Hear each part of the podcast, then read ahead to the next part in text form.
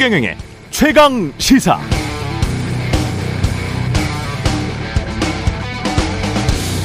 네, 주가 조작 세력에게 돈 계좌를 맡겼다. 주가 조작 세력 관련사 컴퓨터에서 김건희 파일이 있었다. 주가 조작 세력이 3,300원 8만 주 매도를 외치자 김건희가 똑같이 3,300원에 8만 주를 매도했다. 전형적인 통정 매매가 아닌가. 이재명이 정진상을 통해 428억 원의 돈을 받기로 약속받았다고 유동규, 남욱 등이 주장하고 있다. 정진상, 김용희 뇌물이나 정치자금 받았다는 진술이 있다. 대통령 인허가 과, 대장동 인허가 과정과 성남 FC 협참금 등에서 특혜 또는 거래가 있었던 것 아닌가. 김건희 여사 이재명 당대표를 둘러싼 의혹들인데요. 어떤 건 직접 연결되는 선이 뚜렷이 보이고 어떤 건 희미합니다. 어떤 건 본인이 직접 뛴 것 같기도 하고 어떤 건 간접 연관되어 있는 것 같기도 합니다. 검찰이 정말 정의의 수호자라면 둘 다 열심히 수사해서 진실을 파헤치십시오. 지금처럼 하나만 집중적으로 파는 것처럼 비춰진다면 사건 결과가 나와도 국민을 납득시키기 힘듭니다. 대통령도 검사 시절 그랬죠. 저는 사람에게 충성하지 않는다고. 권력, 대통령 또는 자기 조직에게나 충성하는 검사라면 그게 검사입니까?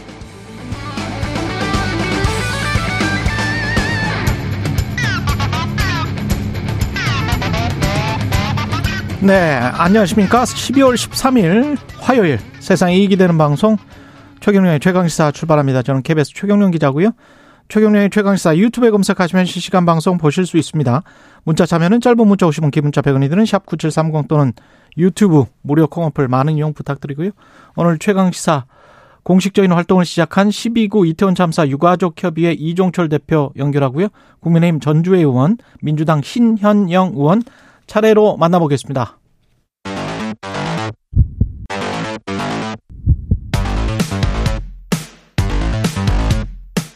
오늘 아침 가장 뜨거운 뉴스 뉴스 unboxing 자 뉴스 unboxing 시작하겠습니다. 민동기 기자 김민아 평론가 나와 있습니다. 안녕하십니까? 안녕하십니까? 예. 윤석열 정부가 노동 개혁에 시동을 걸었다. 주 52시간제. 뭐 이거는 대통령 선거 공약 때도 이야기를 많이 했었던 거 아닙니까? 네. 예. 고용노동부 의뢰로 미래노동시장 연구회라는 곳에서 노동시장 개편안을 준비를 해왔는데요. 어제 이 정부에 권고를 했거든요. 근데 이 권고안의 핵심 내용은 일주일 초과 근무 12시간 한도를 허무는 겁니다. 아, 이 방안대로라면 일주일간 최대 노동 시간이 지금은 52시간인데 음. 69시간으로 늘어날 수가 있습니다. 아, 초과 근무 총량 한도가요. 어, 분기별로 따지면은 140시간, 반기별 6개월로 따지면 250시간, 1년으로 따지면 440시간입니다. 아, 일주일에 뭐 69시간까지 일을 할 수 있고 일주일에 최대 29시간 초과 근무가 가능하다는 그런 얘기고 하루 평균 노동 시간으로 따져봤을 때는 주 6일을 기준으로 했을 때 11시간 30분에 이르게 됩니다. 이제 그만큼 노동자 입장에서는 초과 근무가 많이 늘어나게 된다는 그런 얘기고요. 어, 건강권 보호 관련 대책도 내놓았는데 11시간 연속 휴식이 좀 유일합니다. 야간 노동 등에 대한 대책은 일단 노동부로 공을 넘긴 그런 상황이고요. 어, 물론 연구회가 초과 근무 시간 단위를 월 단위 이상으로 바꾸려면 사용자와 이 노동자 대표가 서면 합의를 해야 된다. 이런 조건을 달기는 했습니다만 지금 한국의 노조 조직률이 14% 정도밖에 안 되거든요. 예. 아, 과연 한국에서 노사가 대등한 지위로 이 합의를 할 수 있겠느냐 이런 의문이 제기가 되고 있고요.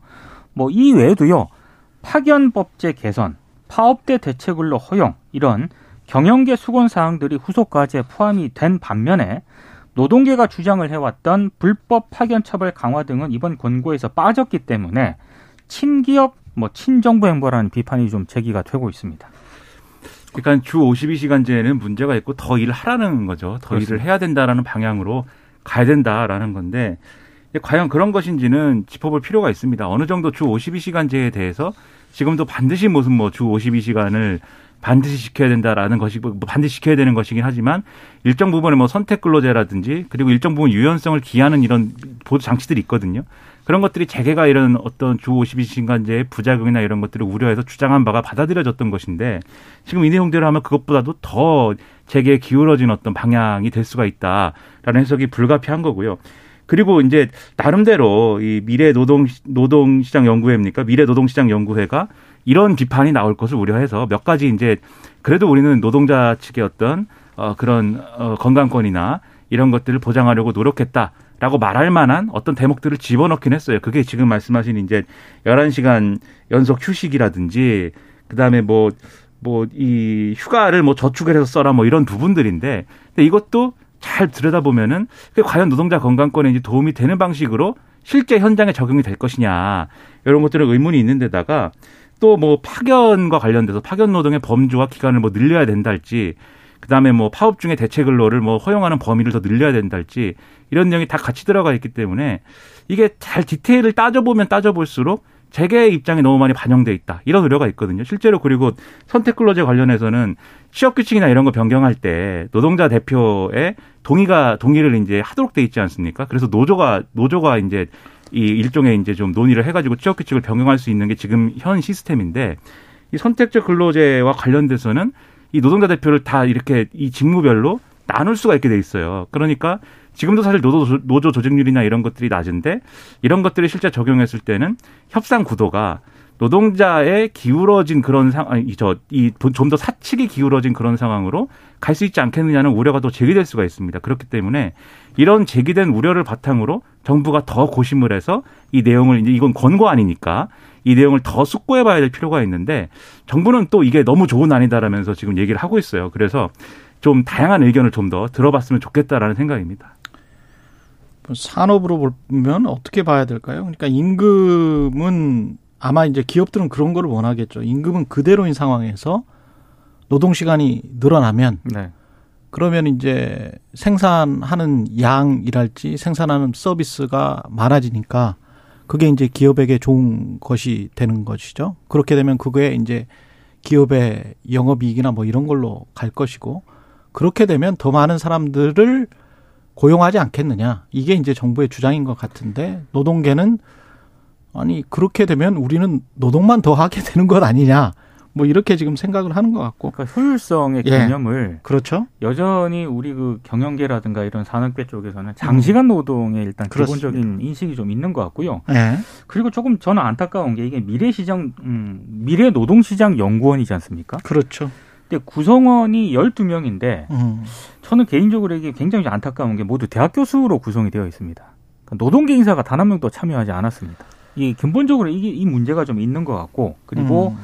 이 위원회가 어, 지난 7월 18일에 발족을 했는데 그동안 경영계라든가 전문가 간담회는 진행을 했는데 또 공교롭게도 노동계와는 간담회를 아직까지는 진행을 하지 않았거든요. 예. 그러니까 이런 부분도 조금 문제가 있는 것 같습니다. 그러니까 일부 우리 이제 노동시장의 불합리한 부분이나 이런 것들은 고쳐야 될 필요성이 있겠죠. 예를 들면 대통령이 계속 얘기하는 노동시장 이중구조의 문제랄지 그리고 이제 뭐 소위 말하는 연공근로 그러니까 그 호봉제와 관련된 여러 가지 논란이랄지 그래서 직무급제로의 변환이랄지 이런 것들은 이제 구체적인 기준이나 어떤 틀을 가지고 논의해 가야 될 필요가 있는 건 맞는데 전반적으로 다른 부분들에 대해서 지금 말씀하신 것처럼 장시간 노동이 마치 우리의 어떤 그 경쟁적인 것처럼 그러니까 한국 축구는 정신력과 투혼으로 하는 것이다 뭐 비슷한 뭐 그런 내용으로 비춰져서 그런 부분이 이제 아쉬운 거고요. 지금 이 언론의 분석을 보면 언론마다 이 숫자는 조금씩 다른데 지금 이걸 적용했을 때 일주당 최대 69시간 근로가 가능한 경우가 발생할 수, 할 수 있다. 산술적으로 네. 이렇게 계산을 하고 있는데 우리가 이제 과로사 여부를 판단할 때 이 과로사 하기 직전에 주당 64시간 일했으면 그건 과로사 될 수 있다라고 기준을 정한 게 있는 거잖아요. 맞습니다. 그러니까 한 주에 69시간을 그냥 법적으로 할 수 있다라는 상황이 되는 거는 그러니까 법적으로 과로사의 가능성이나 이런 것들도 할 수 있는 있을 수 있는 그런 시스템을 열어버린다라는 뜻이 또 되는 거 아니겠습니까? 이게 과거로 돌아가는 건데 그러면 그런 시스템으로부터는 우리가 좀 벗어날 때도 되지 않았는가. 여러 가지 조치는 뭐 필요할 수 있겠지만 근본적으로 우리가 장시간 노동 더 많이 일하는 게 우리 경쟁력인 시스템에서는 좀 벗어날 필요가 있다. 이 점을 좀 염두에 둬야 되지 않을까 생각합니다. 뭐 복잡합니다 생각이. 아까 그 말씀하신 노동시장 이중 구조도 맞고 직무급제 전환도 저는 찬성하거든요. 네네. 예, 그러니까 뭐 연봉으로만 이렇게 버티는 사회는 빨리 끝나야 된다라고 저는 생각을 해요. 그래서 직무급제로 빨리 바뀌어야 된다라고 생각을 하는데 가장 중요한 거는 성과 평가입니다. 그렇게 맞습니다. 되면 성과 평가를 어떻게 할 것이냐. 지금 같은 수직적인 구조에서 가령 임원들은 골프 치고 같이 술 마시고 그것도 다 비즈니스라고 생각해서 새벽 한두 시까지 그렇게 한 다음에 어, 또 새벽에 나와서 또 이렇게 우리는 뭐 18시간 일하는데 노동자들은 일을 하지 않는 것이냐. 뭐 이런 식으로 하면서 어, 거기에 관련돼서 어떤 판단을 하고 성과가 나왔으면 그건 다 임원 몫이 되고 임원에게는 뭐 30억, 40억의 보상이 주어지고 어, 노동자들이나 직장인들에게는 뭐 별거 한 것도 없는 것처럼 그렇게 되는 그런 구조 아니에요. 지금 수직적인 구조. 그러면 네. 정말 서양을 담고 싶으면 직무성과급제로 서양을 담고 싶으면 노동자들에게 또는 직장인들에게 월급쟁이들에게 인센티브를 줘야 되지 않을까요? 그렇죠. 그리고 네. 수평적이고 자율적인 문화가 형성돼야 돼야 되지 않을까요? 그런 어떤 창의적인 어떤 고부가가치 산업으로 전환돼야 되지 않을까요? 그래야 우리 산업이 발전하지 않을까? 뭐 그런 생각인데요. 예. 노동 시간만 투입을 해서 공장에서 뭘 찍어내는 걸로 하면 앞으로 로봇 사용이 우리나라가 전 세계 2위인데 로봇을 계속 투입하는 게 훨씬 더 낫게 되는 그런 사회로 가는 거예요. 그렇죠. 오싹합니다. 예. 네. 생각을 잘 해 보십시오. 예. 로봇 평론가는 아니었으면 예. 좋겠는데. 예. 예. 윤석열 대통령과 윤석열 대통령 또 경제 단체장들과 비공개 만찬을 가졌는데 어떤 내용들이 논의됐습니까? 그러니까 지난 9일입니다. 청와대 상춘제에서 경제 5단체장을 어, 윤 대통령이 비공개로 만났거든요. 이 만남에서 재계가 보안 입법을 요구하는 중대재해법과 관련해서 윤 대통령이 결함이 많다. 기업이 최대한 피해를 입지 않도록 하겠다. 이렇게 말한 것으로 지금 뒤늦게 알려졌습니다.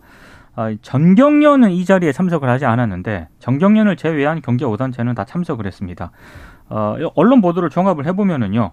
뭐 주 52시간제와 세액공제 관련 내용이라든가 최저임금제, 노란봉투법, 뭐 투자 관련 이슈 이런 다양한 주제에 대해서 아마 경제단체 입장을 전달한 것으로 일단 알려지고 있고요.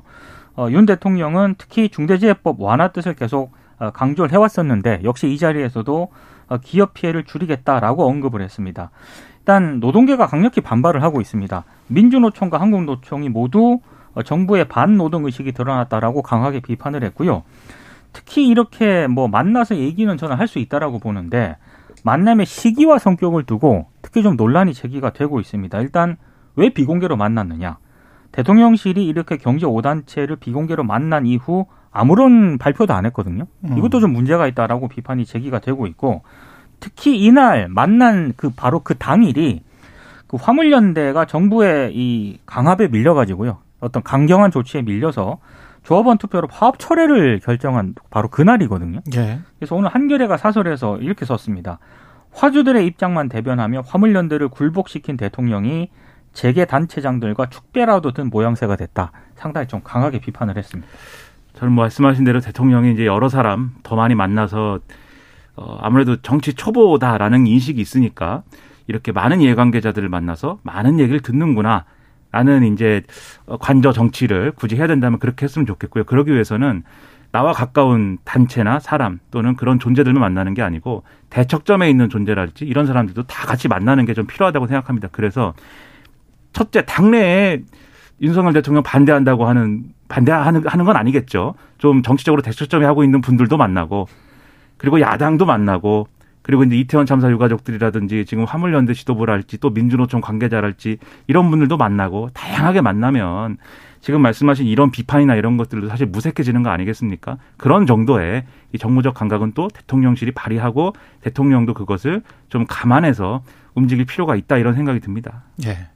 민주당이 제출한 이상민 장관 회의만 음, 대통령실은 진상 규명 뒤 판단하겠다. 그러니까 해임하지 않겠다. 뭐 이런 이야기인 것 같습니다. 그러니까 즉시 수용하지는 않겠다. 이런 음. 입장 계속 밝히고는 있는데요.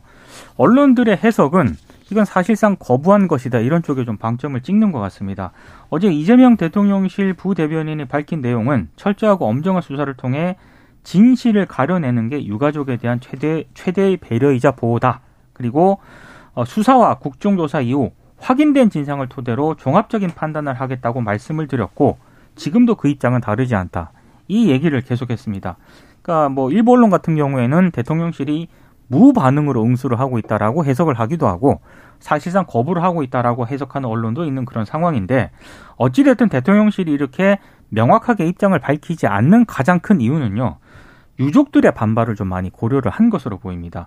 특히 최근에 에, 이태원 참사 유가족 협의회가 만들어지지 않았습니까? 네. 그 협의회에서 기자회견을 통해서 윤 대통령에게 이상민 장관을 좀 파면을 하라 강하게 요구를 했었는데 이 와중에서 대통령실이 어떤 명확한 입장을 밝힐 경우에 이게 정치 쟁점화가 될 가능성이 있기 때문에 그런 상황을 좀 피하려고 하는 것 아니냐 이런 지적이 나오고 있습니다.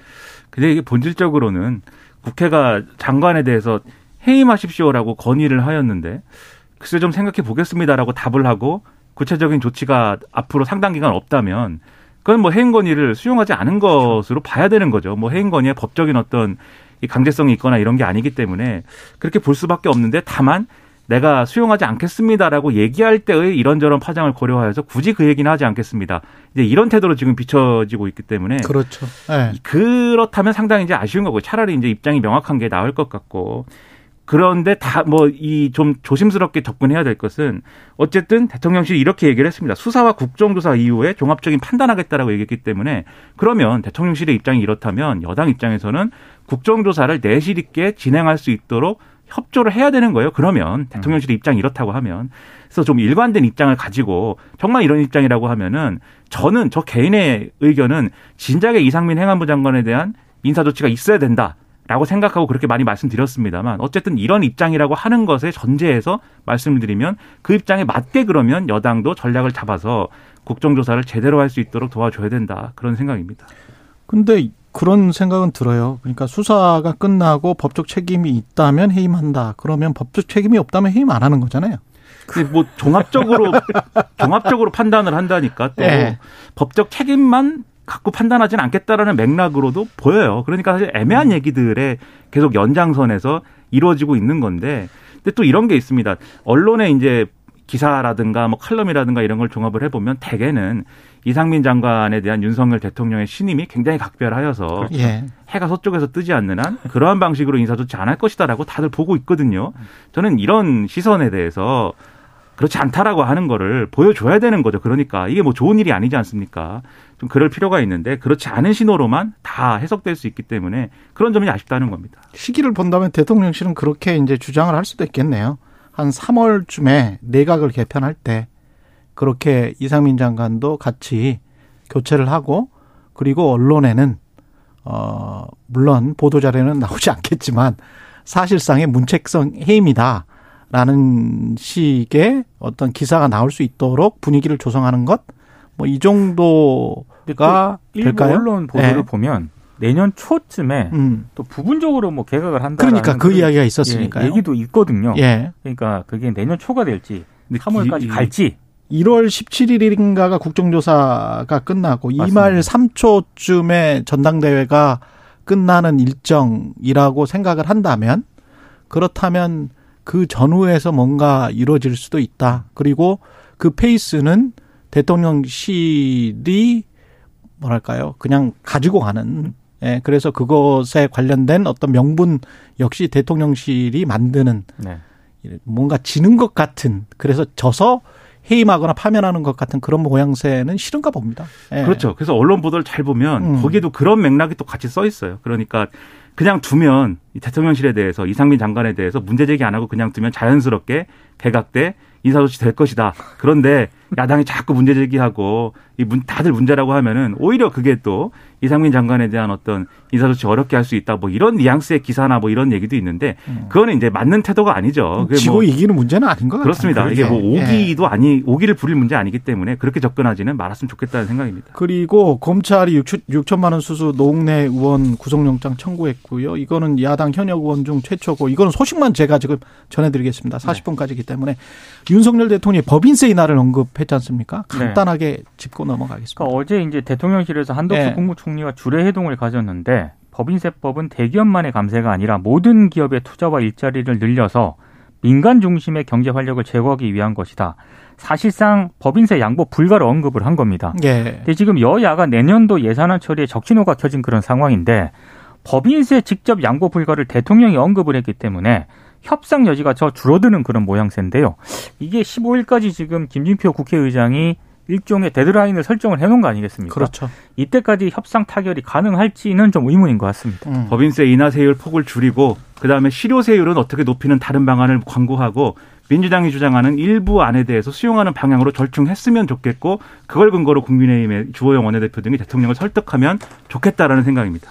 예, 영업 이익을 안 내면 법인세도 안 냅니다. 예, 뉴스 unboxing 민동기 기자 김민아 평론가였습니다. 고맙습니다. 고맙습니다. KBS 일라디오 최경영의 최강시사 듣고 계신 지금 시각 7시 40분입니다. 오늘 하루 이슈의 중심. 당신의 아침을 책임지는 직격 인터뷰.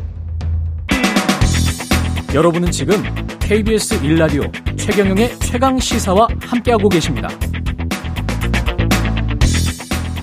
네, 국가는 그때도 없었고 지금도 없다. 지난 주말, 주말 출범한 이태원 참사 유가족 협의회 어제 대전에서도 회기, 기자회견을 열었습니다. 유가족들의 요구사항 고 이지한 씨 아버님이십니다. 이종철 유가족 협의회 대표 연결돼 있습니다. 안녕하세요. 아, 예, 안녕하세요. 예. 지난번에 저 통화 주시고 이번에 이제 두 번째네요. 예. 네 네. 예, 지금 구체적으로 유가족들이 바라는 점들이 나왔죠. 좀 설명을 해 주십시오. 예, 저희들이 바라는 건 뭐, 건 없습니다. 아직까지도 정부에서 아무 조치가 없고, 그런데요. 대통령의 진정한 사과를 저희는 바라고 있고요. 그리고 성역 없는 엄격한 철저한 책임 규명, 피해자와, 아니, 피해자의 참여를 보장하는 진상 및 책임 규명, 그리고 저희들끼리 소통할 수 있는 인도적 조치 등 적극적인 지원, 음. 이런 것들을 바라고 있습니다. 예. 그리고, 아, 그리고 2차 가해 방지를 위한 지금 입장 표명이 있는데요. 예. 전에는 지금 그, 댓글 같은 데서 좀 피해를 입었었는데, 요즘은 댓글이 아닌 2차 가해라고 하면은 정치인들한테 지금, 예, 예. 2차 가해를 받고 있는 것 같습니다. 정치인들한테 2차 가해를 받고 있다는 말은 어떤 발언을 말씀하시는 걸까요? 저희가 창립총회를 가졌을 때 권성동 의원이 예. 예, 예. 하신 말씀은 저희들한테 예, 댓글보다 더 충격을 주신 것 같습니다. 저희들한테 그리고 또 창원시청 시 의원인가요? 예. 그분도 예, 시체 파괴 하지 말라고 어디 공무원이 저희들한테 이런 얘기를 하죠. 창원시 공무원이 그런 일이 있었군요. 네. 네. 권성동 의원은 세월호처럼 정쟁으로 소비되다가 시민단체 횡령수단으로 악용될 가능성이 있다. 네네. 예, 이 발언을 두고 하신 말씀이죠. 네, 맞습니다. 예, 이 부분이 어떤 부분이 2차 가해라고 생각을 하시는 거예요? 아, 세월호처럼 예, 정쟁으로 가다가 음, 뭐 횡령이라는 그 자체가 연결시킨 게, 네네. 예, 너무 너무 기운이 빠집니다. 너무 기운 빠지고 지금 현재도 저희가 뭐 딱히 어떤 활동을 할 수 있는 그런 여력도 없고 예, 그렇다고 저- 저희가 뭐 정치 정치 단체도 아니고 그렇죠. 단체도 아닌데 불구하고 이렇게까지 진짜 너무 너무 심하게 저희들한테 호도되는 게 예, 저들의 호도되는 게 너무 비참합니다. 그러니까 유가족이 이걸 정치 쟁점화 시켰다는 식으로 지금 발언을 하는 거라고 보시는 거죠? 네네. 음, 그렇군요. 너무 그러니까 저희들이 정치 단체도 아니고 아무것도 아닌데 예. 이렇게까지 얘기를 하시는 것은 음, 저희가 어제 그 대전 집회에서도 제가 말씀드렸지만 예, 예 세월호가 어떻게 흘러가는지 저는 몰랐어요. 전 몰랐습니다. 그렇죠. 이- 앞으로 예. 예. 앞으로 세월호가 어떻게 흘러가는지 예 한번 세월호 유, 유가족분들을 만나서 알아보려고 합니다. 알아보고 예. 오히려 정치인들이 예. 정치 쟁점화 시키면서 정치적으로 오염시키고 있다. 유가족, 네. 순수한 유가족 협의회를 이렇게 네. 지금 생각하시는 겁니까? 예, 예. 그리고 저희들이 볼 때 아, 지금 현재 저들은 저희들이 정치적으로 나오도록, 밖으로 나오도록, 예, 유도하는 것 같습니다. 일부러. 정쟁화 시켜서, 아, 예, 정쟁화 시켜서 저희들을 이제 매장하려고 음, 일부러 계속 저희들을 정쟁 쪽으로 나올 수 있도록, 예, 나오도록 유도하는 것 같습니다. 유가족 협의회는 전혀 그런 마음이 없고 책임자가 좀 처벌이 됐으면 좋겠고 피해자가 참여하는 책임 및 네네. 진상 규명이 됐으면 좋겠다. 뭐 예, 예, 그리고 그렇습니다. 2차 가해를 좀 방지했으면 좋겠다. 저희가 협의체를, 음, 예, 만들, 만들 이유가 없었지 않습니까? 그렇죠. 저희는 이거 만들 이유가 없었어요.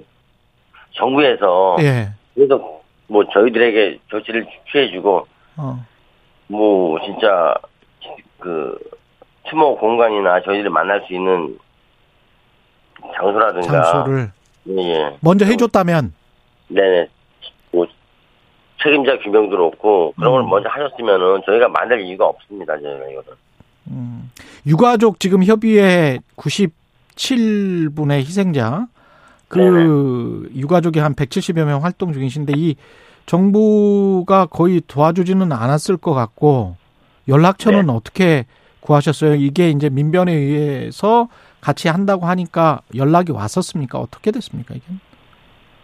네 처음에 여섯 명 정도가 만났다가 그리고 이제 민변 비공개 간담회 때 예. 다섯 분 해가지고 한 총 한 스무 분 만났습니다 그때 예. 그리고 나서 저기 그 기자회견 하고 나서부터 이제 22일 날 기자회견 하고 나서부터 그것들을 그 그걸 보시고서 예 여러분들이 연락을 주셨습니다. 그랬군요. 네네. 이상민 순수하게 뭐 저희들 혼자 예 저희들 단독으로 이렇게 많이 모이신 거죠. 예. 지금 저 어- 어제 대전에서의 기자회견에서도 이상민 장관 관련해서가 좀 나왔는데 이상민 장관 해임 건의안과 지금 여당은 국정조사를 같이 연기해 하는 것 같아요. 뭐 그, 솔직히 국민들을 우롱한다고 봐야 되나요? 아니면 지금 해임 건의안에 대해서는 예. 예, 뭐 화- 당연히 환영은 하지만 민주당에서는 탄핵 소추로 갔어야지 왜 해임 건의안으로 갔는지 이해가 안 어, 갑니다. 탄핵 소추로 갔어야 됐다. 예. 네, 네. 뭐 민, 민주당도 지금 국민의힘과 같이 음. 무슨 뭐 협의할 뭐가 있는 건지 몰라도 시간을 끄는 건지 이거에 대해서는 조금 좀 불만을 가, 저희 가지고 있고요. 예. 국민의힘 국조특위 위원들이 지금 뭐 사표 낼 거다라는 뭐 본인들 입으로 말씀들을 하셨지만 음. 제가 말씀드리고 싶은 거는 누구한테 뭘 잘 보이려고 음, 예, 네. 뭐 쇼를 하는 것 같습니다. 누구한테 뭘 잘 보이려고. 예. 네네네. 이, 이분들이 당내에서 그렇게 무게감이 없다 보니까 예. 예, 예. 그렇군요. 쇼를 하는 것 같습니다. 국조위원들 뭐 사퇴하고 그것도 일종의 이제 쇼다 이렇게 생각을 하세요? 네, 그렇습니다. 정치적인 쇼다. 예. 네. 진상 규명을 한 뒤에 해임안을 해임을 할지 안 할지 판단하겠다. 이게 이제 대통령실 어, 이야기예요. 네네. 진상 규명 한 뒤에 그걸 판단하겠다. 그래야 되지 않느냐. 이런 주장에 관해서는 어떻게 생각하세요? 진, 공정화 상식이 있는 음. 이 정부이 모르겠습니다. 분명히 처음에 취임할 때 그렇게 말씀을 하셨는데 불구하고 이렇게 얘기한다는 거는 음. 아 저희가 처음에 특수본 수사할 때 가족이 가족이 수사할 수 없다고 분명히 말씀을 드렸는데 가족이 가족을 수사할 수 없다. 예. 네네. 예. 근데 가족이 가족을 수사할 수 없는 건 당연한 거지만 음. 예. 뭐 손자가 할아버지 수, 수사할 수 없는 거하고 똑같은 이치라고 보는데요. 예. 행안부 장관이 경찰 그 초구수인데 음. 어떻게 이게 수사가 가능하다고 보고 진상규명이 가능하다고 봅니까 이게 절대 이- 예 가능하지 않다고 봅니다. 이거. 전 국민을 예. 눈 가리고 아웅하는 거지 이게 말이 됩니까? 안 됩니다 이거는 보통 사람으로서 수사를 받아야죠. 음. 보통 사람으로서 장관 네. 직에서 내려온 다음에 그렇습니다. 근데 어제 최강 시사에 출연한 국민의힘 의원은 유가족들도 무조건적인 장관 파면을 원하지 않을 것이다. 국정조사나 수사가 다 끝난 다음에 책임이 있으면 뭐 파면을 원하는 것 아닐까? 뭐 이런 이야기를 했거든요. 일단 책임은 져야 네. 된다고 보시는 거예요. 예, 책임을 무조건 당연히 져야죠. 유가족들은 100% 전원 다 예, 이상민 장관의 파면을 원합니다. 솔직히 왜 파면이라는 표현을 썼는지 아십니까? 예. 예, 스스로 할 줄 아는 게 없고 스스로 사표 내지를 못하니까 음. 예, 그래서 파면되기를 원합니다. 당연히 책임을 져야죠. 책임을 예. 정치적인 책임뿐만 아니라 법적인 책임도 당연히 져야 합니다. 예. 네. 파면은 대통령이 파면을 해야 된다. 이런 말씀이시네요. 파면은 스스로는 할 수는 없으니까요. 예. 그렇죠. 스스로 지금 그만두지 못하고 있지 않습니까? 예. 예. 왜 그만두지 못하는지 모르겠습니다. 대통령이 말리고 있는 건지. 음. 하여튼 제가 볼 때는 개인적으로 볼 때는요. 예. 이상민 장관을 대통령실에서 방패막이로 사용하고 있지 않은가 그런 생각이 듭니다. 방패막이로 사용하고 있다. 네. 지금 저 참사가 일어난 지 한 달 반쯤 지났고 유가족들이 모여서 지금 협의회를 꾸릴 거고요. 앞으로 어떤 활동을 계획하고 계신지 짧게 지금 한 3, 40초 남았습니다. 네. 이번에 12월 16일 날 이태원 일본 출구 앞에서 49제. 네, 예. 예. 49 추모제를 거행합니다. 예. 희생자들. 예, 그때 많이들 참석하셔가지고 저희 그때 사진 사진과 이름을 예 위패를 다 공개를 할 겁니다. 아, 그렇군요. 네네. 그때 많이들 참석하셔가지고 언론은도. 네, 예. 희생자분들 음. 거기서 희생되신 분들 많이들 좀 위로 좀 부탁드립니다. 예. 새로 환생할 수 있도록 네 많이들 참석해서 위로 부탁드립니다. 예. 지한 씨 아버지 이종철 유가족 협의회 대표였습니다. 고맙습니다. 네 감사합니다. KBS 1라디오 최경영의 최강시사 1부는 여기까지입니다.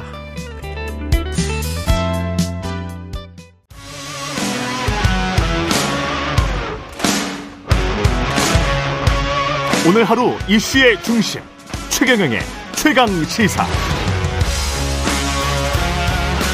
네, 국민의힘 전당대회 앞두고 정, 정진석 비대위원장이 어제 경선 규칙을 손보겠다는 방침을 밝혔습니다. 당권 주자들도 PK 지역을 돌면서 본격적인 전대 무드에 돌입하는 분위기인데요. 국민의힘 비대위원 연결해 보겠습니다. 전주혜 의원님 나와 계시죠? 안녕하세요. 네, 안녕하세요. 전주희입니다. 예. 100만 책임당원 시대에 걸맞는 정당 민주주의를 구현해야 한다.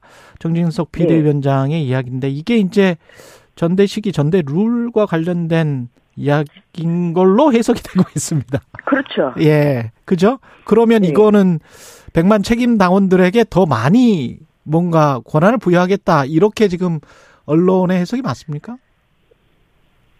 네, 그렇게 보는 것이 자연스럽습니다. 자연스럽습니까? 네. 그러면 이제 지금, 네. 7, 대 3에서 9대 1 이야기가 나왔었는데 9대 1이나 100% 가는 게 맞다. 뭐 이런 식으로 지금 방향이 전개가 되네요.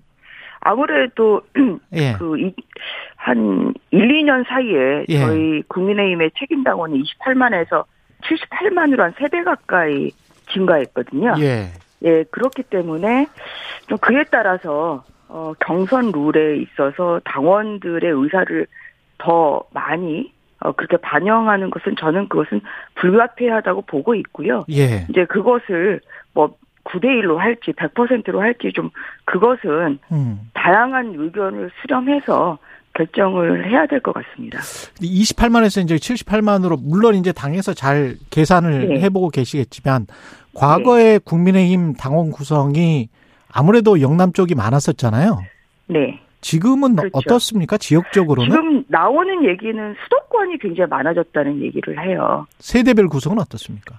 그리고 이제 세대도 아무래도 2030도 이제 많이 늘었고, 예. 아, 그렇기 때문에 이제 저- 전국 정당에 맞는 예. 아, 그러한 좀 책임 당원의 구성이 돼가고 있다 이렇게 보고 있는 것이죠. 그러면 예, 민심과 네. 당심이 거의 비슷한 지금 구조가 될 수 있다. 이렇게 지금 지도부에서는 판단하세요? 민심과 당심보다는 이게 당 대표를 뽑는 거 아니겠습니까? 음. 예, 예, 예. 그래서 우선은 당원들이 어, 어떠한 사람을 당 대표로 뽑는, 그러니까 반장 선거를 할 때 당원들이 그러네. 누구를 이제 반장으로 뽑을지에 대한 의사가 가장 중요한 것이죠. 예. 네, 그렇기 때문에 뭐 이러한 그 당원 증가나 당원들의 구성이 좀 달라짐에 따라서 예. 어 그것을 좀 반영하는 아 그러한 경선 룰의 개정이 필요한 거 아니냐 그러한 공감대는 좀 많이 형성이 됐다고 보고 있습니다. 비대위에서는 특히 그렇다? 네 그렇습니다. 결국은 비대위에서 결정을 하게 되나요? 이건 누가 결정하나요? 그 방식에 대해서는 조금 더 구체적으로 저희가 논의를 해봐야 될 것 같습니다. 예. 뭐 예를 들어서 뭐 다양한 의견 수렴이 당연히 필요하죠. 뭐 비대위에서 비대위원들이 뭐 최종적인 결정은 비대위에서 할 수도 있겠습니다만, 예. 아 그래도 또 뭐 다양한 의견이 뭐 예를 들어서 음. 책임 당원들을 뭐 상대로 좀 이런 설문조사를 한달지 예. 뭐 여러 가지 방식이 있을 수가 있죠. 그래서 예. 좀 그런 것을 저희가 좀 참조로 해서 어. 어 일단은 비대위에서 좀 경선을 어떻게 할지를 일단은 가안을 내고요. 간을 어, 내고. 이- 예, 왜냐하면 이게 당원 개정이 필요한 거거든요. 그렇죠. 예, 그러니까 당원의 비, 비율을 뭐 9대 1로 할 거냐 아니면 100%로 할 거냐. 음. 그리고 또 역선택 방지도 이제 이를 이참에는 아예 이거를 경선 룰 이러한데 경선 룰까지 네. 역선택 방지까지 당원 개정에 넣자지 좀 그러한 이야기들이 나오고 있습니다. 그래서 아? 이런 예. 당원 비중 어그 그다음에 역선택 방지 요 두 가지를 당원 개정으로 반영을 한다고 하면 예. 어 그러면 이제 1차적으로는 비대위에서 결정을 하겠지만 음. 결국은 이제 뭐 상임 정국이 그다음에 정국의 의결을 통과를 해야 되는 것이죠.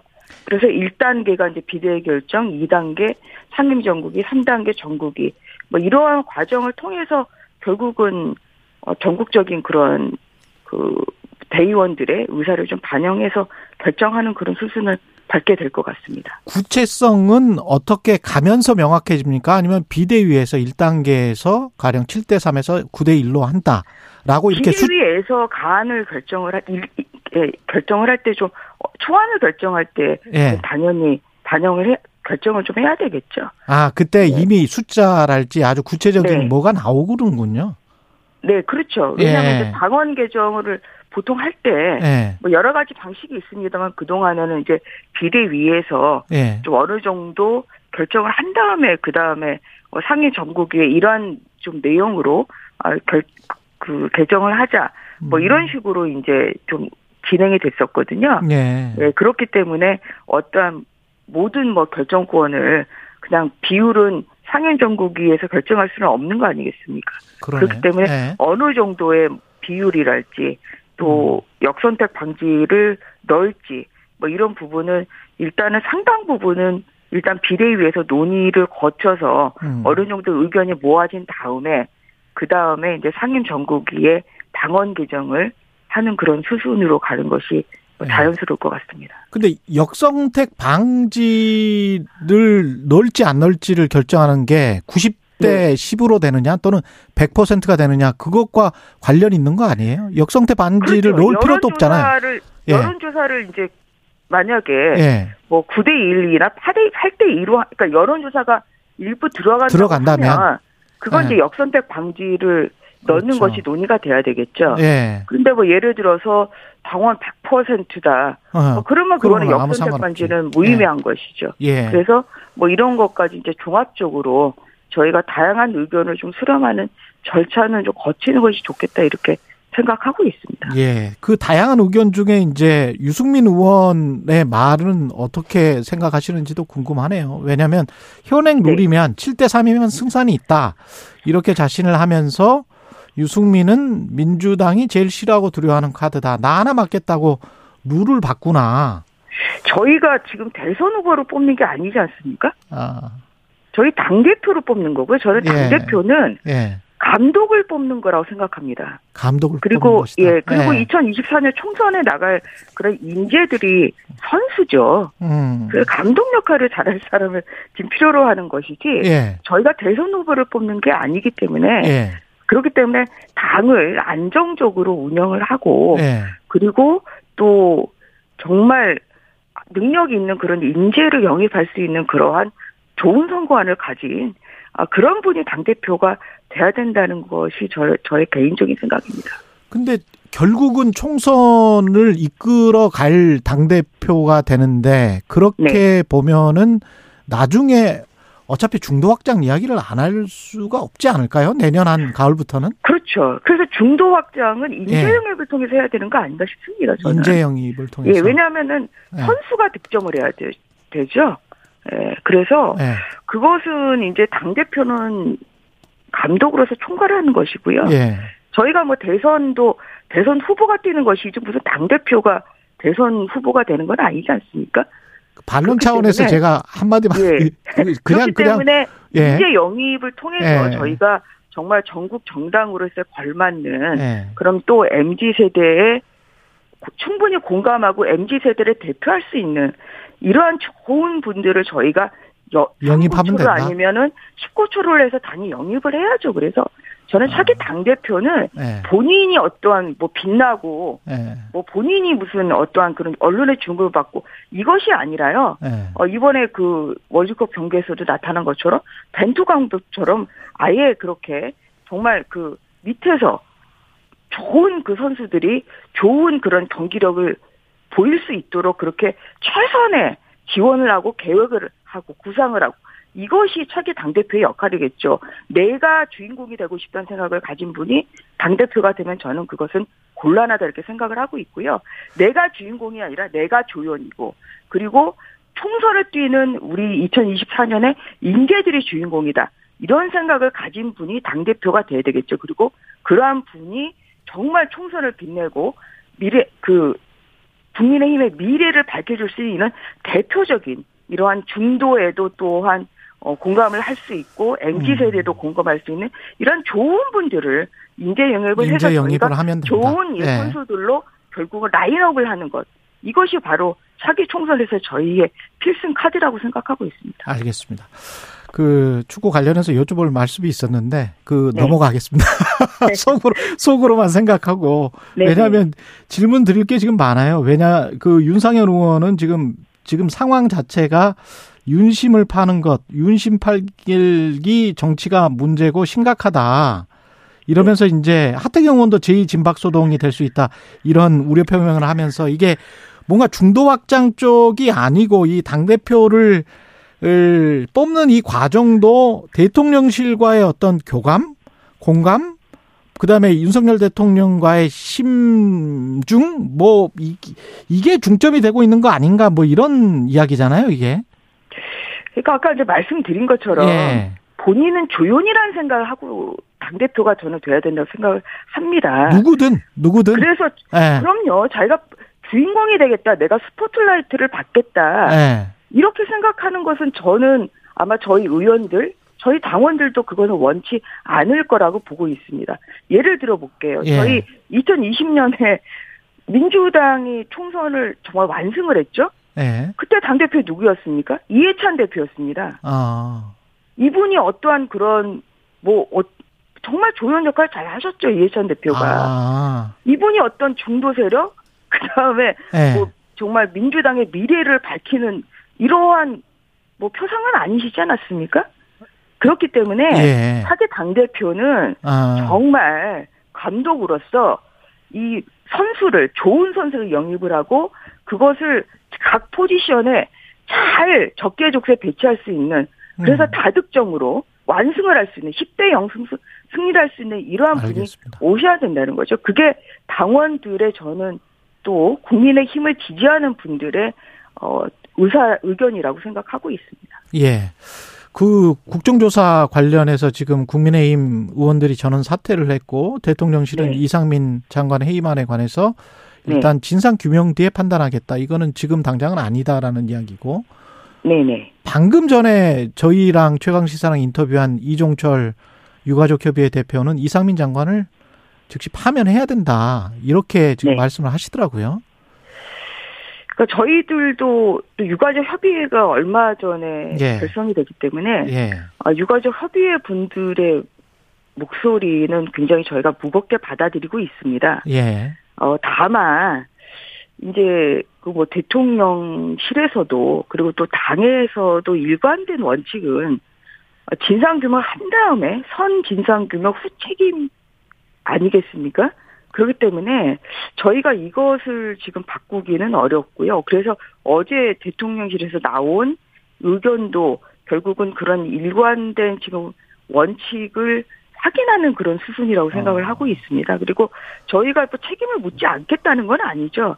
그래서 그 순서, 순서가 일단 진상 규명, 그 특수본에서의 수사도 진행을 하고 있고요. 예. 그 다음에 어쨌든 이제 국정조사도 지금 뭐 발은 뗀 상태이기 때문에 좀 거기에서의 진행을 한 다음에 그 다음에 이제 책임을 물을 것이 있으면 묻겠다 저희는 그런 방침입니다. 방, 사실 방금 전에 네. 이제 대통령실에서 그런 말을 해서 어 국민의힘의 비대위도 그렇게 할 수밖에 없다는 뉘앙스로 지금 들리거든요. 어떤 게요? 그 저희가 이상민 해- 해임안 같은 경우에. 저희가 그렇지 않죠. 예. 저희가 이상민 장관에 대한 해임 건의안을 만지작거릴 때 저희가 한 얘기가 예. 국정조사 합의 정신을 민주당에 파기한다 이렇게 얘기를 했죠. 그게 어떤 교감 뭐 저희가 독자적으로 저희가 그렇게 판단을 한 것입니다. 이것은 음. 왜냐하면 어, 국정조사를 국민의 힘이 논의 끝에 결국은 참여하기로 한 것은 예. 어떤 이러한 뭐 진상 조사에 대한 유가족들의 또 의사 음, 그리고 또 필요성을 저희가 어 당연히 무겁게 받아들였기 때문에 고민 예. 끝에 저희가 참여를 한 것이지요. 예. 그래서 이제 국정조사 하겠다는 것은 거기에서 여러 가지 그런 책임 규명, 원인 규명을 하겠다 그거 아니겠습니까? 알겠습니다. 그런데 국정조사 예. 들어 본격적으로 시작하기도 전에 해임 건의안을 음. 꺼냈어요. 그래서 그것은 일단은 진상 규명을 하겠다는 이러한 국정조사 정신을 민주당이 파기를 했기 때문에 휴지 조각으로 버렸기 때문에 그렇기 때문에 저희가 국정조사 정신을 위반한 것이다 이렇게 강력하게 반발했던 것이고요. 예. 그렇기 때문에 151에 이상민 장관의 해임 건의안이 국회에서 강행 네, 일반 강행. 처리된 여기까지. 이후에 저희가 예. 예 특위위원을 저희가 내려놨던 것입니다. 알겠습니다. 지금까지 전주의 의원이었습니다. 국민의힘 전주 의원이었습니다. 고맙습니다. 네 감사합니다. 공정, 공익, 그리고 균형. 한 발짝 더 들어간다. 세상에 이익이 되는 방송. 최경영의 최강 시사. 네, 앞서 전주의 국민의힘 의원 인터뷰 들으셨고요. 이상민 해임안 국정조사 이게 자꾸 연결이 되고 있습니다. 국민의힘 같은 경우는 아, 국회 국조특위 소속이고요. 신현형 더불어민주당 의원 나오셨습니다. 안녕하세요. 안녕하세요. 신현영입니다. 예. 지금 뭐 밖에서 좀 들으셨을 거 아니에요. 그 대통령실도 비슷한 의견이고 지금 국민의힘 비대위원도 비슷한 의견인 것 같은데 어떻게 생각하십니까? 국정조사를 무용하게 만든 게 민주당이다. 왜냐하면 국정조사 끝나기 전에 해임 건의안을 의결했기 때문에 이게 이제 요지인 것 같습니다. 그러니까 정부 여당의 진심은 국정조사 하기 싫은 거죠. 음, 그걸 하기 싫은 해봤자. 예. 득이 없다고 생각하는 거죠. 정권과 권력을 유지하는 데 있어서 음. 스크래치만 난다라고 생각을 하는 거죠. 결국에는 국정조사를 하게 되면 그날의 왜 위기관리 대응이 윤석열 대통령 시스템에서는 부실했느냐가 드러날 수밖에 없다. 그럼 그것이 결국 정권의 무능, 음. 불신과 연결될 수밖에 없기 때문에 기본적으로 국조에 안 들어가면 가장 좋다라는 가이드라인을 대통령실에서부터 주고 있는 거 아니냐라는 생각이 듭니다. 예, 국조나 수사가 끝난 다음에 뭐 책임자라면 어 진상이 진상 규명된 다음에 그때는 해임할 수 있다. 뭐 이런 이야기를 계속 지금 반복하고 있잖아요. 그리고 또는 민주당이 행안부 장관을 국조 대상에 넣었는데 해임을 건의했기 때문에 해임된 장관이 국정조사에 어떻게 나오겠느냐. 뭐 이런 논지예요. 그죠. 어불성설이죠. 네. 합리적이지 않은 이유로 어떻게든 피해 보려고 하는 것인데 결국엔 저희가 국정조사의 궁극적인 목적이 이상민 장관의 해임은 아니지 않습니까? 근데 마치 국민의힘에서는 국조를 하고 이상민 장관 해임 정도로 정리를 하려고 하는 거 아닌가라는 오히려 어 생각이 드는 부분이 있고요. 예. 실제로 뭐 장관이 해임되면 왜 국정조사에 출석을 못하죠? 어. 그런 법이 어디에 나와 있나요? 오히려 일반인으로서 자연인으로서 정말 진정으로 책임지는 모습을 보인다면 권력을 내려두고 국정조사에서 어 진정성 있게 임하는 것이 정말 이 상황을 책임지고 있는 주무 장관으로서의 어, 책임 있는 모습이다라고 생각하기 때문에 실제로 장관으로서 출석했을 때는 관련 부처 경찰청이나 소방청이나 아니면 그 행안부 장관 행안부와 관련된 모든 공무원들이 증거 제출이나 아니면은 증인 출석을 하는 거에 대한 상당한 눈치를 볼 수밖에 없습니다. 예. 제대로 된 국정 조사가 되는데 방해막이 되는 거죠. 어. 이 방해막을 걷어주는 것이 어, 진정성 있는 모습이다. 그러면서 이상민 장관 그리고 정부 여당의 결단이 필요하다고 생각을 합니다. 지금 말씀하시는 거는 그러니까 국정조사 기간이 뭐 1월 17일까지인가요? 1월 7일까지. 7일까지죠. 그럼 뭐 지금 한 달도 안 남았는데 1월 7일까지 국정조사를 최대한 버티다가 국민의힘이 그러면서 이상민 장관을 적절한 시점에 교체를 하면 그걸로 이제 마무리 짓는 그러면서 진상 규명이랄지 책임자에 대한 응당한 처벌을 할지 이런 것들은 안 하게 오히려 방해하는 그런 식으로 지금 가고 있다 정치적으로 그런 말씀이세요? 지금 이 상황에 대해서 음. 가능하면 안 했으면 좋겠다는 그런 속내가 계속 드러나고 있는 모습인 것 같습니다. 예. 예를 들어서 국조위원들이 사퇴를 하셨어요. 근데 그게 지도부의 결단은 아닌 걸로 알고 있거든요. 음. 어, 저희가 파악한 바로는 국조위원들이 자진 사퇴하신 거고 그 사태의 바탕에는 윤심이 있는 거 아니냐 라는 생각이 들 정도로 어. 지금으로서는 어 국민의힘에서의 그런 총체적인 결단은 아닌 걸로 보입니다. 그렇기 때문에 지금으로서는 진정성 있게 국조를 시작하는 것 이미 지금 20일 정도가 지났거든요. 그렇죠. 거의 반이 지났습니다. 유족들이 계속 어, 요청하고 계십니다. 그들의 절규를 담아서 진정성 있게 시작할 수 있도록 여야가 합의를 하는 방향으로 진행될 수 있도록 저희는 그럼에도 불구하고 최선을 다할 것입니다. 지금 한 3주밖에 안 남은 건데 국정조사 기한을 지금 뭐 시작도 하기 전에 늘려야 되지 않느냐 뭐 이런 이야기도 나오고 있는데 어떻게 생각하세요?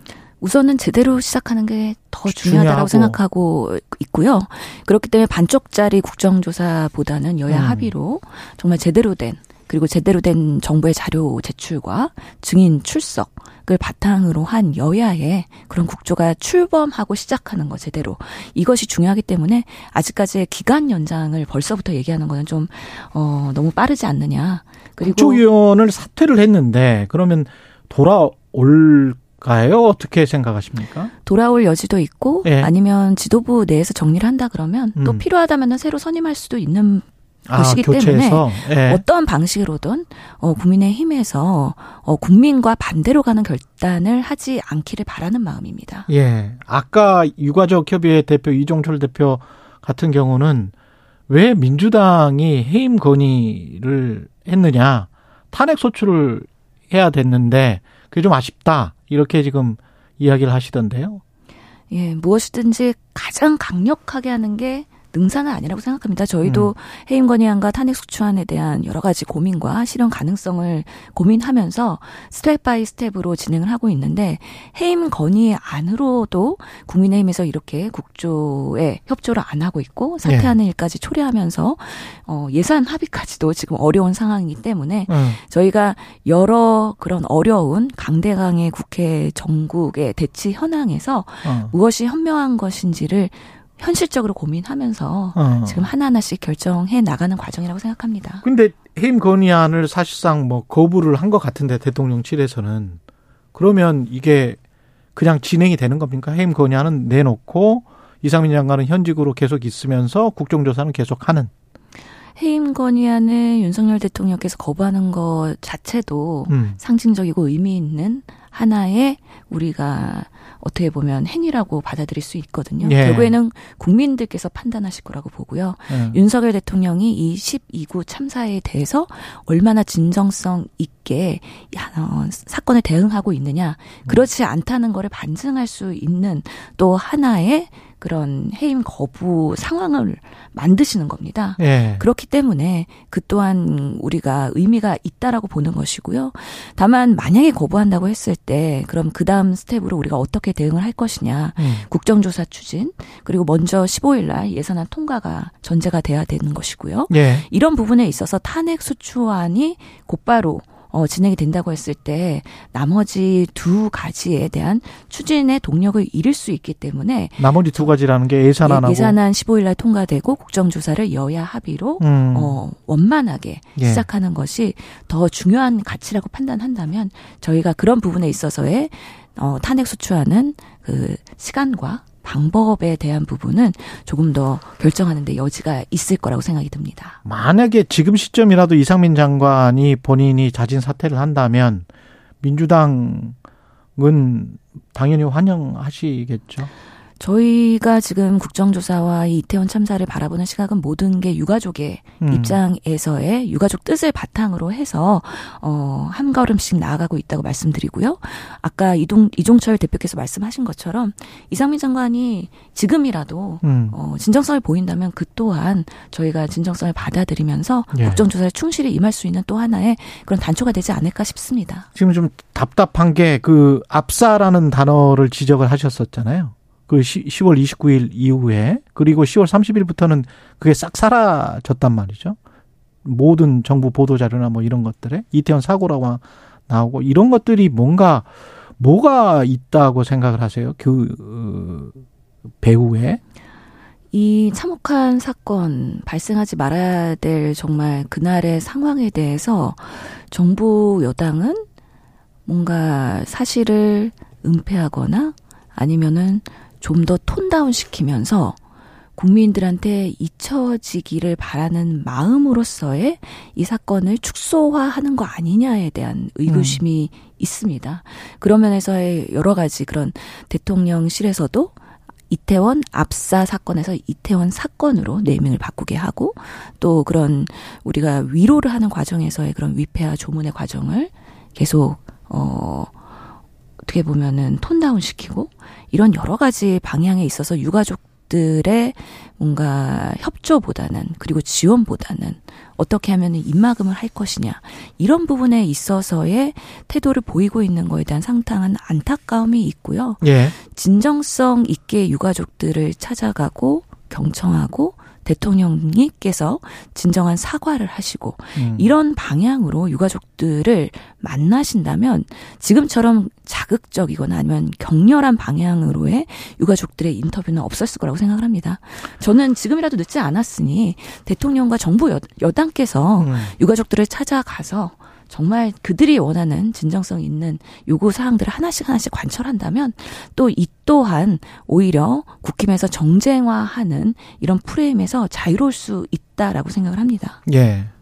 윤석열 대통령이 개인적으로 이야기할 때는 뭐 압사랄지 참사랄지 이런 단어를 사용을 했다. 또 대통령실은 또 그렇게 해명을 하고는 있어요. 그렇죠. 그 사건 당일날 일곱 번의 대통령 지시가 있었다고 했는데요. 음. 그 다음날 현장에 가셨을 때 압사? 뇌진탕 이런 거였겠지라고 음. 말씀하셨어요. 그만큼 대통령께서도 압사라는 거에 대한 그 의미를 제대로 이해하거나. 현장 상황을 제대로 파악하지 못하고 계신 걸로 이해를 하고 있기 때문에 음. 저희는 국정조사에서 이런 그날의 대통령실에서의 지시가 음. 과연 현장 상황과 제대로 공유되면서 그 지시가 현장까지 도달하면서 경찰과 소방이 움직였는지 음. 이런 부분에 있어서도 아직까지 드러나야 될 부분들이 상당히 많다라고 생각을 합니다. 한 20초 남았는데 권성동 의원 발언은 어떻게 생각하십니까? 이태원 참사가 세월호처럼 정쟁으로 소비되다가 시민단체 횡령수단으로 악용될 가능성이 있다. 음, 아까 유가족 대표께서 말씀하신 예. 것처럼 정치인들이 제발 2차 가해 하지 말라고 말씀하셨습니다. 이 상황을 정말 우리가 158명의 희생과 그 많은 부상자들이 우리 국민들이 희생당한 당한 거에 대한 국회의 책임에 대해서 무겁게 느끼셔야 되는데 그렇지 않고 이를 정쟁하고 폄훼하고 오히려 그 의도를 왜곡하려고 하는 권성동 대표는 음,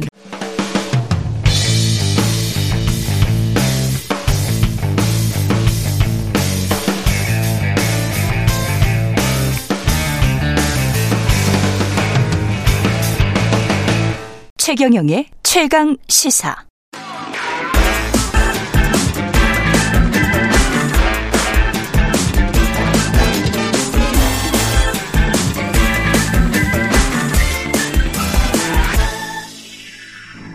네, 최경영의 최강 시사 한 번 더 뉴스 시간입니다. 오늘은 정은정 작가와 함께하겠습니다. 안녕하십니까? 네, 안녕하세요.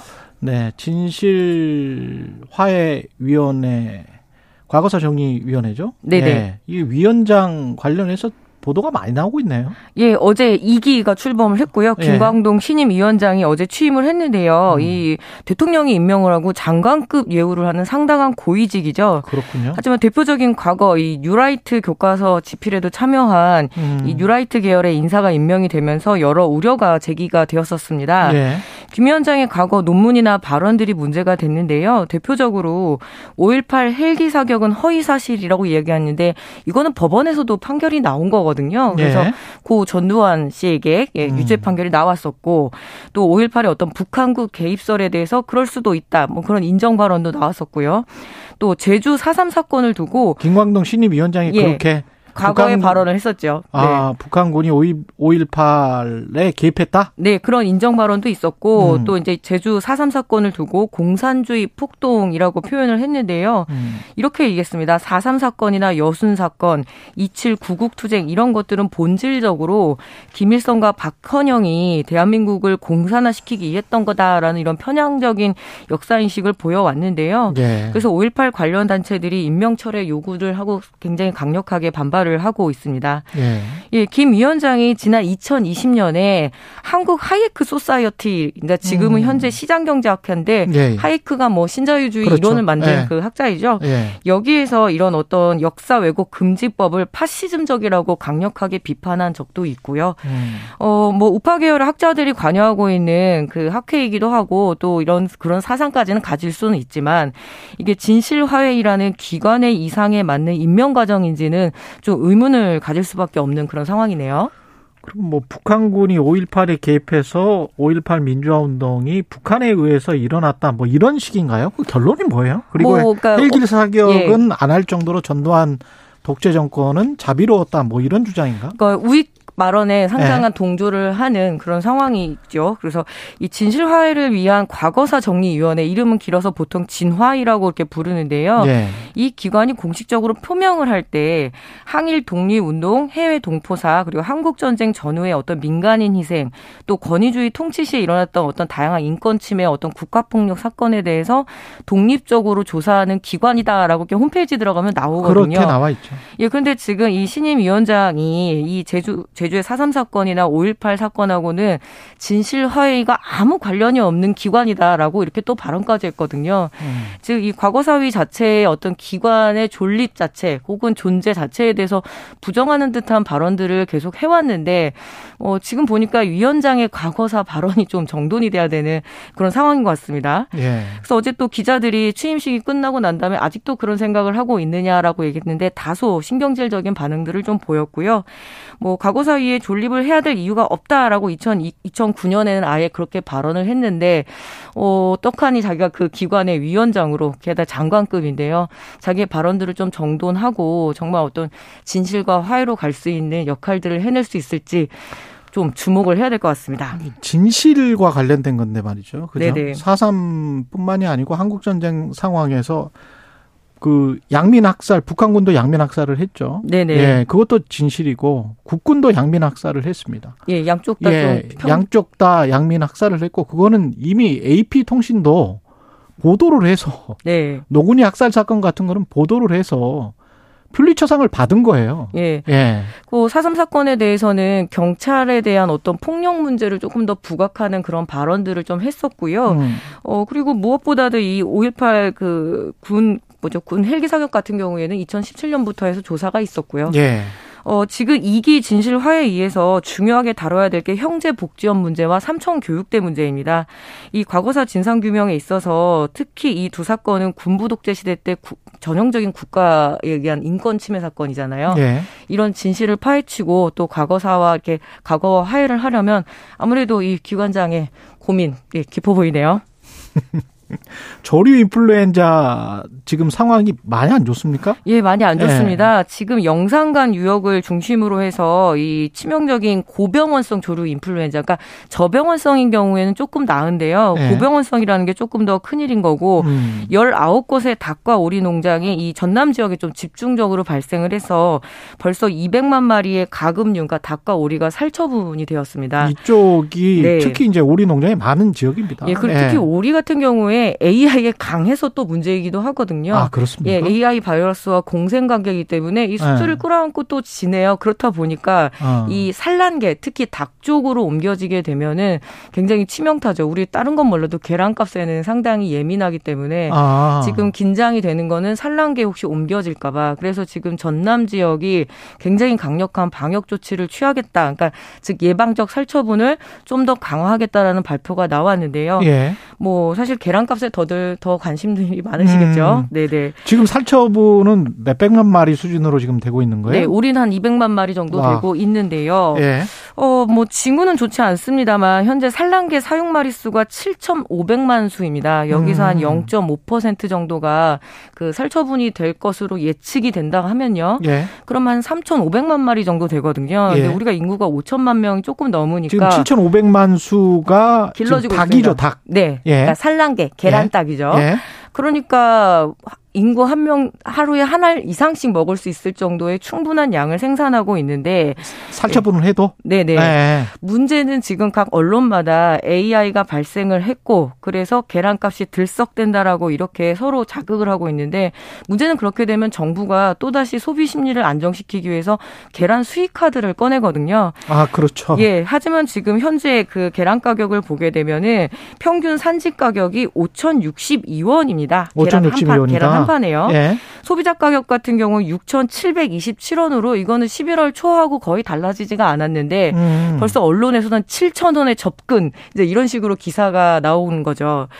어, 현재 계란 평균가가 한 알당 148원인데 가장 비싼 가격대를 형성하고 있는 특란이 168원이거든요. 예. 근데 정부의 경우에는 이 168원의 기준점을 둬서 상당히 계란값이 비싸 보이게끔 예, 그러니까 얘기를 하고 만약에 지금 조금 가격이 올라 간다라고 한다라면 이건 사료값 상승과 인건비 상승 그렇죠. 때문인 거죠. 예, 예, 예. 그런 요인들이 사료값은 분명히 있고 인건비 상승도 분명히 있기 때문에 그런 요인 때문에 계란값이 상승할 수 있는데 그게 근데 국내에 이 상계란 사육하는 농가들 입장에서 봤을 때는 외국에서 또 수입을 뭐 별로 계란값이 오른 것도 아닌데 네. 산지에서도 그렇고 소비가도 그렇고 네. 그런데 외국에서 수입을 하겠다고 하면 또 계란값이 폭락하는 거 아닙니까? 뭐 폭락하기도 하고요. 네. 이미 그렇게 해서 계란값 자체가 굉장히 저렴한 식품으로 인식을 시키는 것도 좀 문제인 것 같습니다. 아. 예, 실제로 생산 가격에 미치지 못하는 네. 그 생산 그 계속 계란이 생산돼서 항상 좀 싸다 이런 느낌이 있는데요. 음. 당연히 그렇지는 않고요. 이 생산자 입장에서 이 AI 문제나 그리고 계란값 문제를 좀 봐야지 정책이 나올 텐데 일단은 소비자 입장만 너무 강요 강조되다 보니 보니까 그러네. 예, 손쉽게 또 계란 수익 카드를 꺼낼까봐 생산자들이 매우 우려하고 있는 상황입니다. 언론이 참 이런 거는 그냥 보, 보이는 것 특히 또 바로 옆이 도시 네. 소비자 본인들도 이제 도시에 살고 있기 때문에 농가랄지 이런 쪽도 좀 정밀하게 사려 깊게 고려해서 쓰는 버릇이 있어야 될 것 같은데 그, 말씀하신 예. 대로 그렇게 계란값이 오르지도 않았는데 계란값 상승폭이 거센 듯이 예. 예. 기름값이 오르면 당연히 사료를 실어오는 화물선 그렇죠. 값도 오르고요. 예. 그리고 예. 계란들 그 닭들을 좀 따뜻하게 난방하는 난방비도 오르고 그래서 물가 상승이 되면 계란값도 당연히 오를 수밖에 없는 거죠. 물론 음. 먹는 입장에서 오르지 않았으면 좋겠지만 그렇죠. 예, 이런 문제가 반영되는데 모든 것이 AI 이 조류 인플루엔자 탓을 할 수 있다는 거죠. 탓인 것처럼. 네. 예.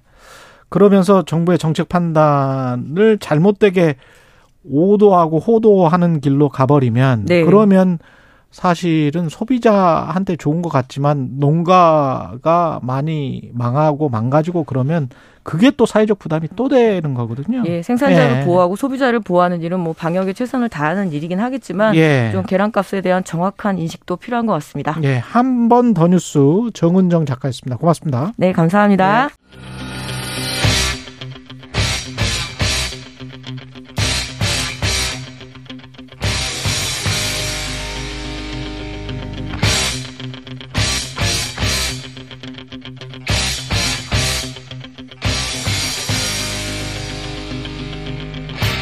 네, 답답한 정치 이슈를 팍팍 때려보는 시간입니다. 정치 펀치. 예, 김재원 국민의힘 전 최고위원 모셨습니다. 안녕하세요. 안녕하세요. 아유, 이상민 해안부 장관 그 해임 건의안 또는 뭐 자진 사퇴 이 문제 가지고 뭐 한 두 달 이야기 하는 것 같네요. 우리가 지금 그렇죠. 예, 한 달 반 됐으니까요. 네. 예, 참사가 이 저 해임 건의안을 일단 단독으로 처리를 했습니다. 네. 어떻게 생각하세요? 근데 사실 민주당이 조금 이 이 좀 실기한 것 같고 네. 순서를 잘못 정해서 어. 스스로 지금 모순에 빠져 있고 예. 앞으로 이제 뭐 해임 건의안은 받아들이지 않는다는 것은 뭐 공지 사실이 되어 있잖아요. 이미 뭐 그렇게 되는 것 같습니다. 네. 그러면 이제 탄핵 소추 또 발의를 할지 음. 뭐 그런 것까지 계속적으로 어 민주당이 많은 카드를 갖고 있는 것 같은데 오히려 음.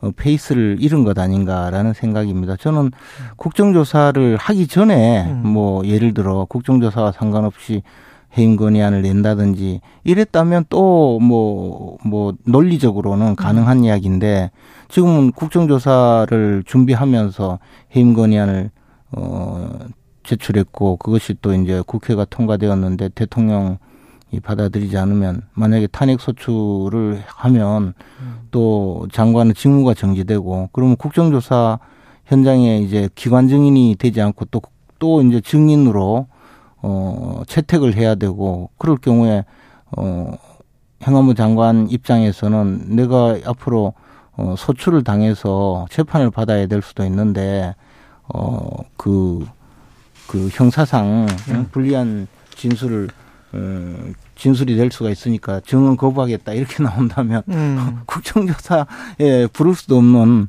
그런 여러 가지 문제가 있거든요. 그래서 저는 저 민주당이 굉장히 잘못하고 있다고 생각해요. 이 모든 것이. 역으로 이 만약에 국정조사를 하기 전에 초기에 12구 참사, 이태원 참사가 일어나서 뭐 11월 초에 첫째 주에 네. 어 해임 건의안을 국회에서 단독으로 처리했다. 그때도 네. 국민의힘이 반대를 했다라고 네. 가정을 한다면 그게 합리적 가정일 테니까 그 그랬다면 대통령은 받아들였을까요? 아마 안 받아들였을 것 같은데 지금까지의 기조를 쭉 보면 그러나 어찌됐든 예. 어찌됐든 그런 경우는 논리적으로든 또 음. 정치 일정상으로든 뭐 야당이 그 다음 단계로 여러 가지 문제 제기를 할 수 있지만 지금은 국정조사를 시작해 놓고 어, 곧바로 해임 건의안을 내- 낸다든지 또는 뭐, 뭐 앞에서 파면을 요구한다든지 이런 것은 어, 전혀 그 좀 잘못되었다는 것이죠.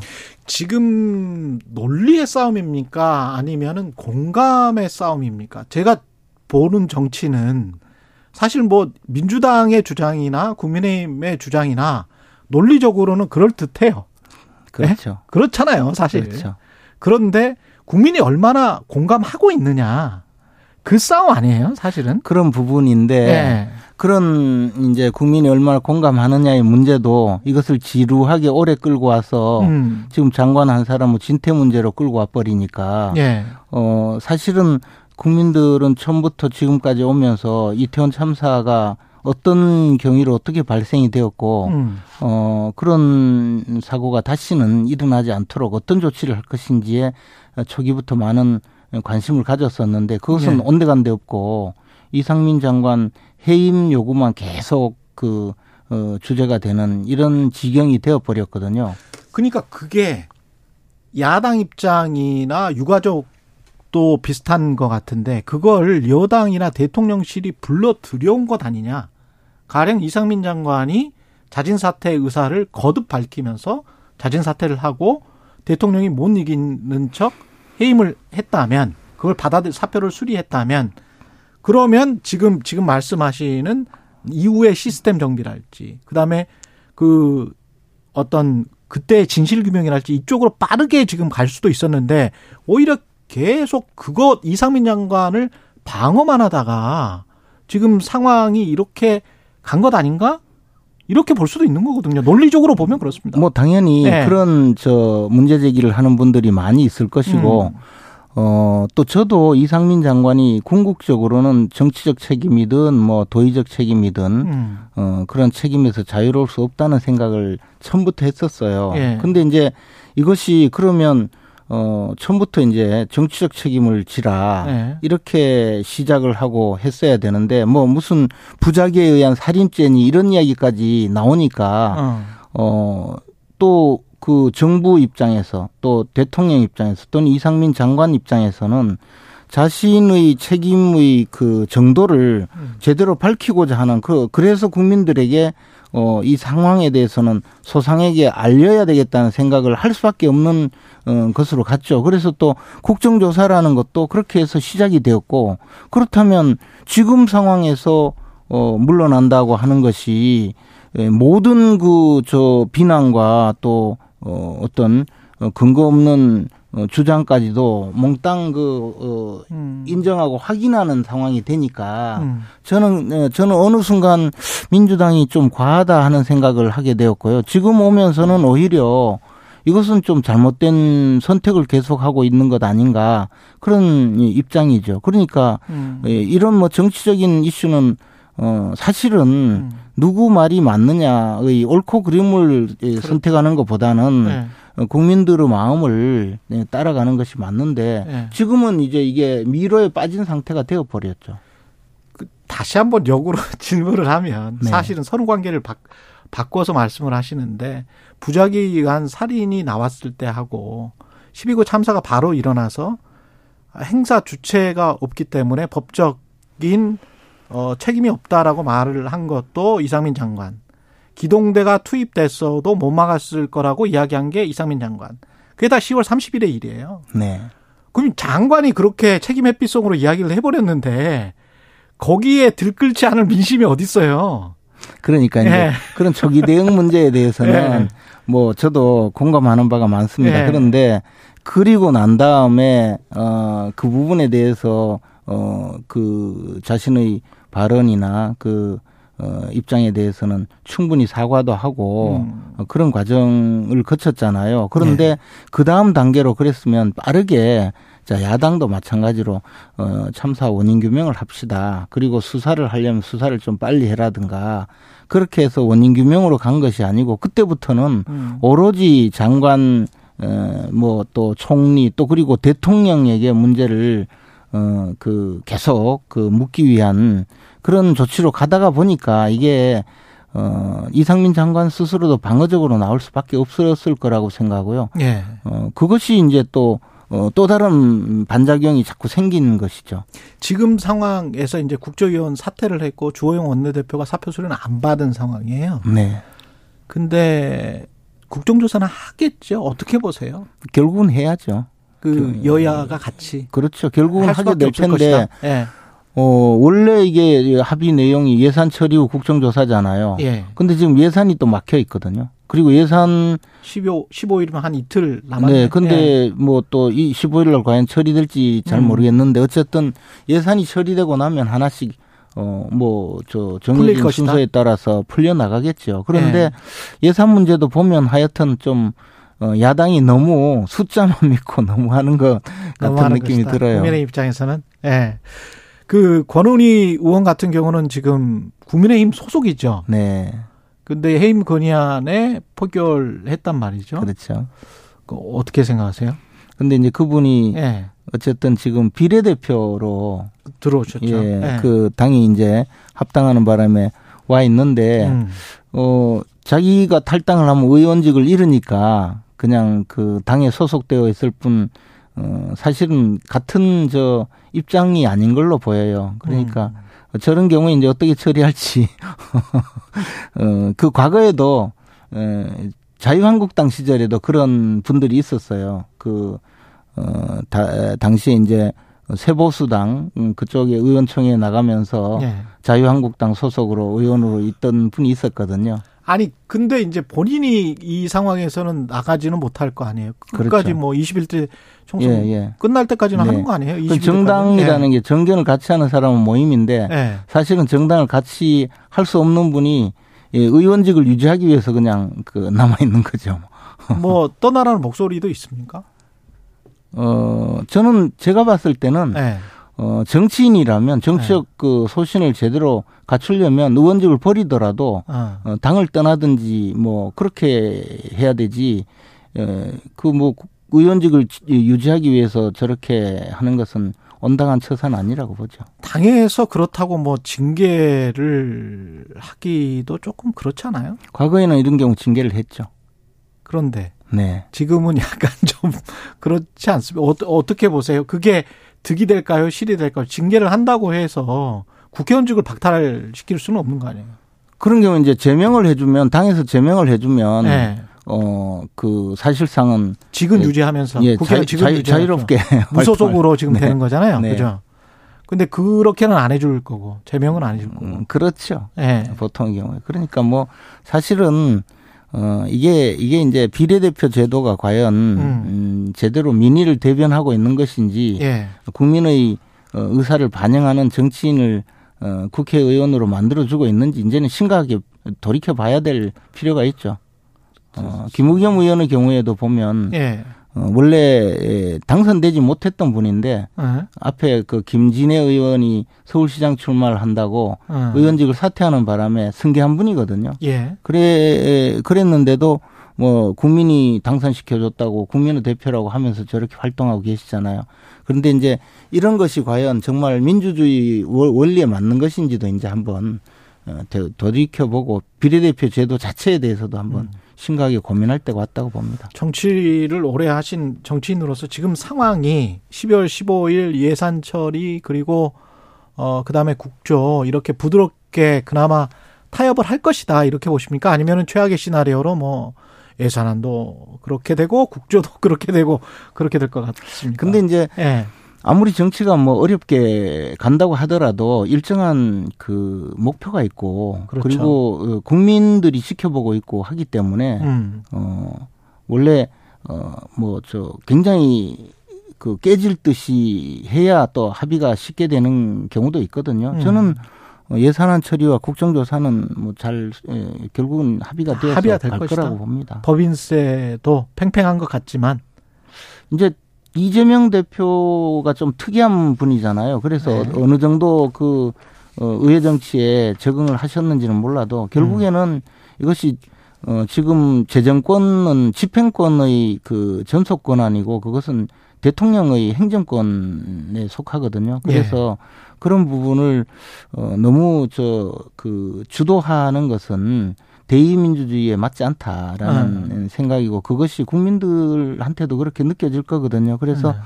어, 조금 뭐 시간을 두고 협의가 되지 않을까 생각합니다. 그리고 권성도 국민의힘 의원의 이 발언 세월호와 자꾸 비교를 하면서 세월호와 같은 길을 가서는 안 된다. 세월호처럼 정쟁으로 소비되다가 시민단체의 횡령수단으로 악용될 가능성이 있다. 이걸 이제 SNS에 글을 올렸는데 말을 할 필요가 없었던 거 아니에요? 이런 말 안, 안, 안 해도 되는 거 아닙니까? 과거에 이제 원내대표까지 하셨던 분인데. 근데 이제, 네. 어, 많은 분들이 또 그런 마음을 갖고 있는 거는 저 당연히 또 그런 마음을 갖고 있는 분들도 많을 텐데. 국민의힘 내부에서? 국민의힘보다도 네. 국민들 자체에도 그런 분들이 사실 많을 거고, 음. 뭐 그런 내용으로 어, 글자도, 어, 어, 문자 메시지 저한테도 보내는 분들도 많은데, 예, 예. 아마 그러다 보니까 이제 음. 그 말씀을 하신 건데, 저 그게 또 불편해 하시는 분들이 많겠죠. 당연히 음. 그래서 이제 함부로 저 그 조금 조금 저 공개적으로 말씀하지 않는 어, 내용이 아닌가 생각합니다. 아까 유가족 협의회 이종조 대표는 2차 가해다 이렇게 규정을 하더라고요. 정치인의 2차 가해다. 어, 그분들은 또 이제 분명히 그렇게 생각할 수 있고 네. 그런데 어, 이게 이제, 저는 이런 참사이고 굉장히 불행한 사건인데, 음. 이것이 이제 정치적으로 자꾸 어, 활용되면서, 어, 사실은 유가족들의 그 아픈 마음을 더, 어, 하게 만드는 경우가 있거든요. 음. 저는 세월호 어, 사건 때 그 여당의 원내 수석으로서 직접, 어, 유가족과 협상을 해서 합의문까지 만들었어요. 예. 어, 그런 경험에서 굉장히 좀 힘든 이 사건이라고 보거든요. 근데 예. 이 여당이든 야당이든 이것을 너무 정치적으로 접근을 하고 음. 어 장관 해임 문제로 끌고 가고 이러다 보니까 음. 이게 하나의 저그또 진영 논리로 예. 어떤 진영에서는 권성동 의원님 음, 말씀대로 그보다 더 심하게 이야기하는 예. 분들이 분명히 있고 예. 어 또는 이제 유가족 입장에서는 이렇게 반발하는 그런 그렇죠. 상황이 돼 버렸죠. 저는 어, 뭐, 권성동 의원을 나무랄 생각도 없고, 음. 유가족들의 아픈 마음도 충분히 이해를 하는데, 제발 이 정치하는 분들은 이 사건을 정치적으로 자신의 입장에서 너무 어, 끌고 가지는 않는 것이 좋겠다는 생각을 갖고 있습니다. 알겠습니다. 예, 시간이 짧았습니다. 정치펀치 김재원 전 국민의힘 최고위원이었습니다. 고맙습니다. 12월 13일 화요일 KBS 일라디오 최경령의 최강시사였습니다. 고맙습니다.